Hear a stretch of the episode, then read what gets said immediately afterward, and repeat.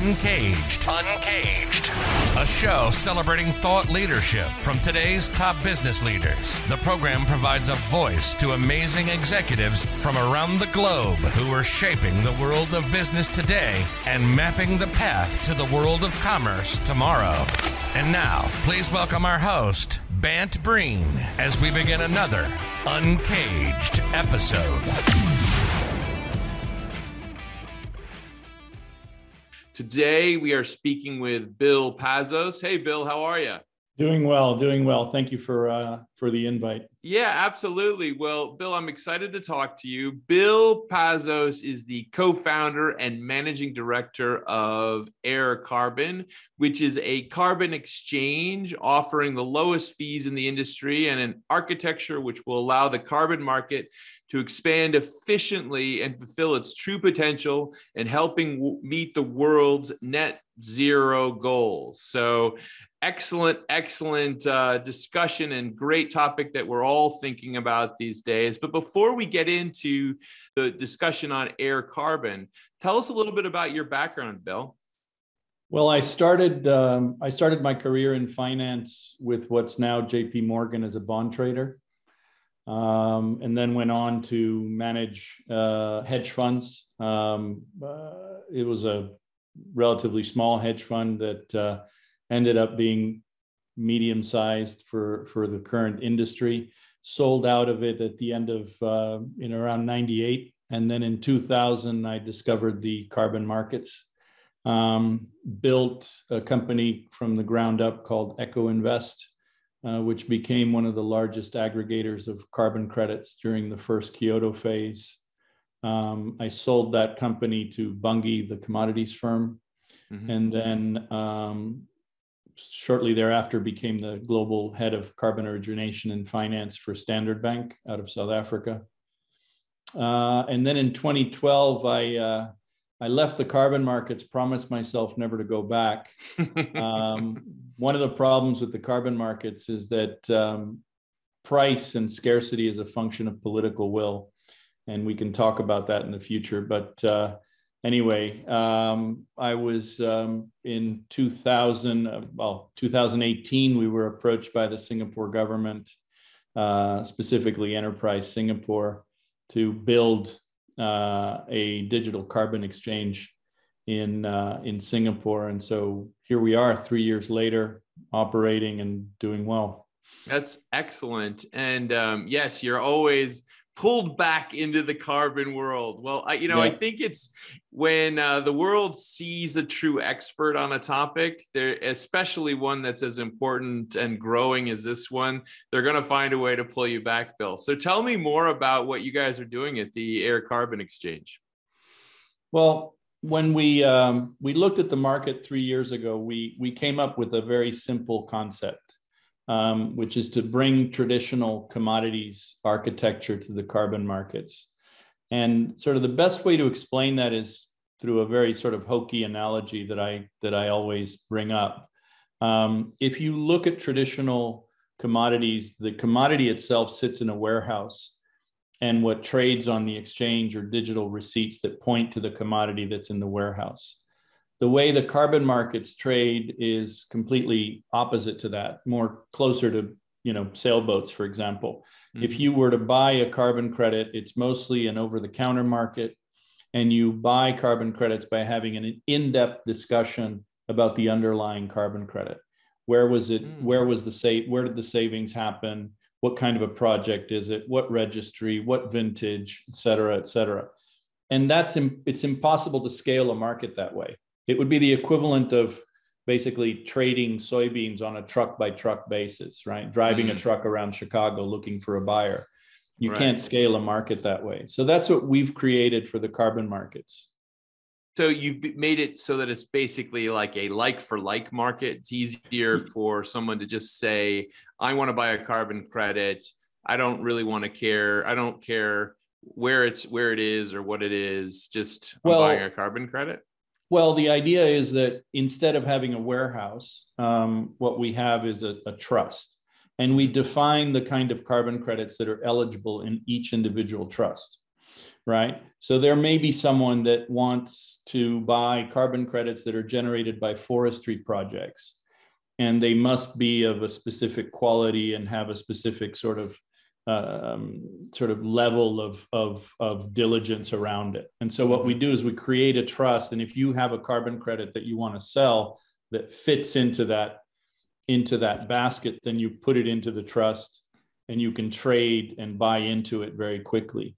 Mm-hmm. Right. That's very important because th- there's literally trillions of dollars in the hedge fund industry that's sitting there and saying, how do we go along this asset class? Yeah. Right. Because everybody knows that we're going into a carbon constrained world, but how do you invest in carbon?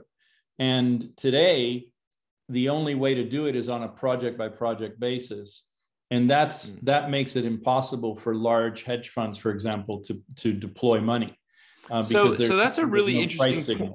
That's a really interesting point. Um, so I'm curious, just so I understand, sometimes a business would have to perhaps invest in or aims aim to invest in a carbon credit linked specifically to a a form of carbon i guess storage in a way related to specific industries basically is that what you're saying? So like if it's a timber related thing there may be something there. If well, if it's agriculture related it may be that if it's yeah it might yeah. be geography. It might be you know you want a carbon credit from a specific geography. Okay. Um, you know but you don't need to have a million different carbon credits. You can box them into baskets and that can unlock a lot of capital.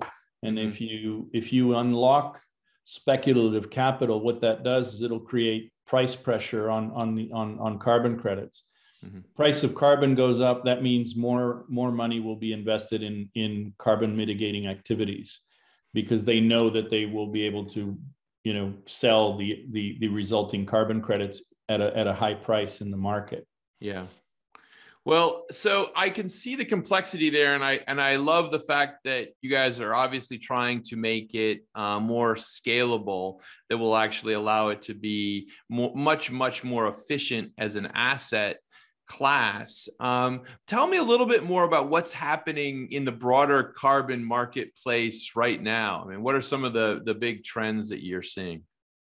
Well, I think the, the biggest the biggest trend, and, and we all see it, is um, that not a day goes by that another large corporate doesn't announce that they're going to be carbon neutral, carbon negative, net zero, or one of these. And all that means is I'm going to buy carbon credits.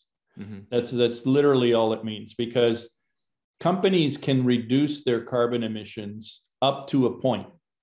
But right. after that point, they can't do it within their own infrastructure. So if you think of, I don't know, um, any company, Ford, yeah. um, you know, at, Amazon, they, they can yeah. they can put in all the efficiencies they want, but at a certain point, they have a carbon footprint they need to offset, and so that means they have to go out in the market and buy carbon credits so that the, the, the sum of their carbon footprint is net zero.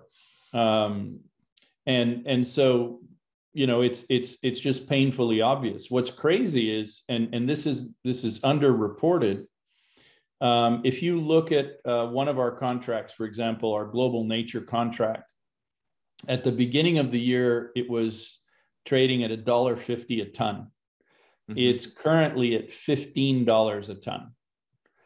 I mean, it it makes Bitcoin look, you know, pretty pale in comparison. It's it's a it's a huge jump. It's a it's a it's an excellent performing asset. Do you think that people outside of the larger institutions have any idea of how to invest in something like this? I mean, well, that's what happens, right? I mean, yeah. um, I'm I'm sure that there's some very smart people in these large institutions, and they you know they they're they, making a lot of money. They're ma- well they they have to you know they they they know we're moving into a carbon constrained world. They they grab some analyst and say go find out how we can go along this this asset class. And the person comes back and reports that well you've got to buy a forest in you know in the amazon and there are all these risks and you know there's government risk there's this risk there's that risk. And um, and and so they they turn their back on it so mm-hmm. that's what we're trying to get rid of that that friction that barrier to entry so that someone can say, I want to go long forestry projects. They can just buy an asset, they're long the asset class. There's a tradable bid offer on, on, on screen. Um, so there's clearly that brings the ability to do mark to market and other types of activities. So tell me, Bill, you know, we've been in this lovely pandemic pseudo lockdown, moments of freedom stage of our lives. And uh, now we seem to be living with this new variant, uh, Omicron. Tell me more about how that has impacted your business uh, and perhaps offered growth or operational challenges. I think it's it's I think it's been interesting, actually fascinating on on many fronts. Um, one of the things that so that the the sort of history of the uh, carbon markets that you had the Kyoto Protocol and you know all that other good stuff, and then we had this thing in 2008, which was the global financial crisis, and that destroyed the carbon markets because right. basically governments around the world said, "Well, climate change, yeah, yeah, yeah, but we can't afford it. We've yeah. got this. We've got we this. Still, yeah, we have to get our economies just going again. Right, exactly. and what's really interesting is that this pandemic has been the equivalent of a global financial crisis. However, climate change, we're actually coming out of this pandemic, maybe a little bit stronger than when we first came into it. Right. Um, so people are turning to clean energy, you know, carbon trading as a solution to get out of of, of this uh, of, of this sort of economic malaise that's caused by COVID, um, and not as a as a unaffordable type of uh, uh, of of a nice to have type of thing. Um, so it's it's been that's been super interesting. Um, the other thing that's been great is this these Zoom calls and and uh, you know Microsoft Teams and all this stuff.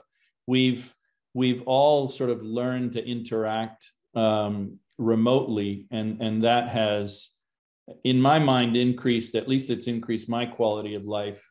Um, and you know it's taken me off off planes as much as i even though i i did travel significantly last year but nothing compared to my usual. Yeah i try to be as good as i can be in terms of my own carbon footprint. Uh, i'm a bit of a you know probably classic child of a scandinavian where I, I, you know, I don't even, I don't drive a car, I don't have a car, but oh my God, do I fly in a lot of planes? And, and I know that that clearly off, you know, is, a huge, huge issue from personal contribution to carbon. I mean, what do you recommend for people like me on how we deal with that? Um, well, you know, I mean, you you I, I think the first thing you need to do is become conscious of it, right? Um, I think I prior to this whole COVID um, thing, I, I, think I I jumped on airplanes a little too quickly, mm-hmm. um, and and and now you know that that I'm convinced that we can do a lot of business uh, remotely. Um, you know, I've I've reduced the amount of travel significantly. Um, and then what you need to do is, you know, offset your your emissions. Um, mm-hmm. You know, calculate them and offset them. There are some good there are some good uh, companies out there. Um, there are others that are just dismal and and are out there to to make a buck. Um, you know, you have to sort of um, be careful because there's because of this opacity that we're trying to destroy in the market people are able to mark up carbon credits, you know, five times their actual price mm. and sell it sell it to sort of consumers that are um, that are unaware of, of the true cost of offsetting. Well, Bill, I hope you can help us with getting more transparency, certainly from a from an asset class perspective. Tell me a little bit about how you're imagining next year is going to look for this market. Uh, it's it's basically doubling every year. Um, this this this market's going to just um, you know everybody's talking about carbon prices in the 50 to 100 range. Uh, we went from less than a dollar to $15 this year. Um, we'll probably close the year closer to 30 than to 15.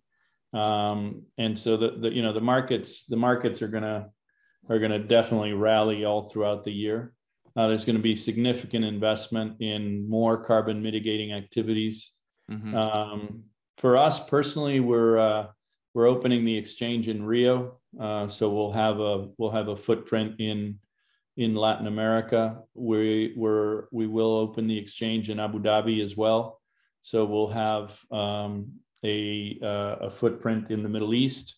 So that'll complement the exchange in Singapore. Um, and then we we have plans which or may or may not actually gel during 2022 to open up in Africa. Wow.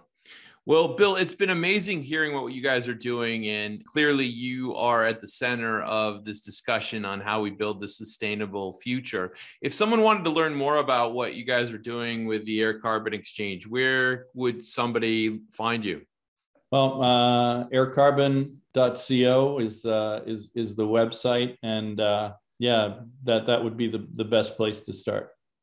Well, we have been speaking with with Bill Pazos. He's the co-founder and managing director of Air Carbon, which is a frictionless carbon exchange offering the lowest fees in the industry and an architecture which will allow the carbon market to expand efficiently and fulfill its true potential in helping the world meet net zero. Bill has been educating us all on what's happening in the world of carbon. And i'm realizing that this is probably one of the most important growth areas of any for anyone to be thinking about it and considering and certainly something that every business has to get their head around. Thank you so much for being on the show today bill and we look forward to having you back. Thank you. My pleasure. Cheers. Cheers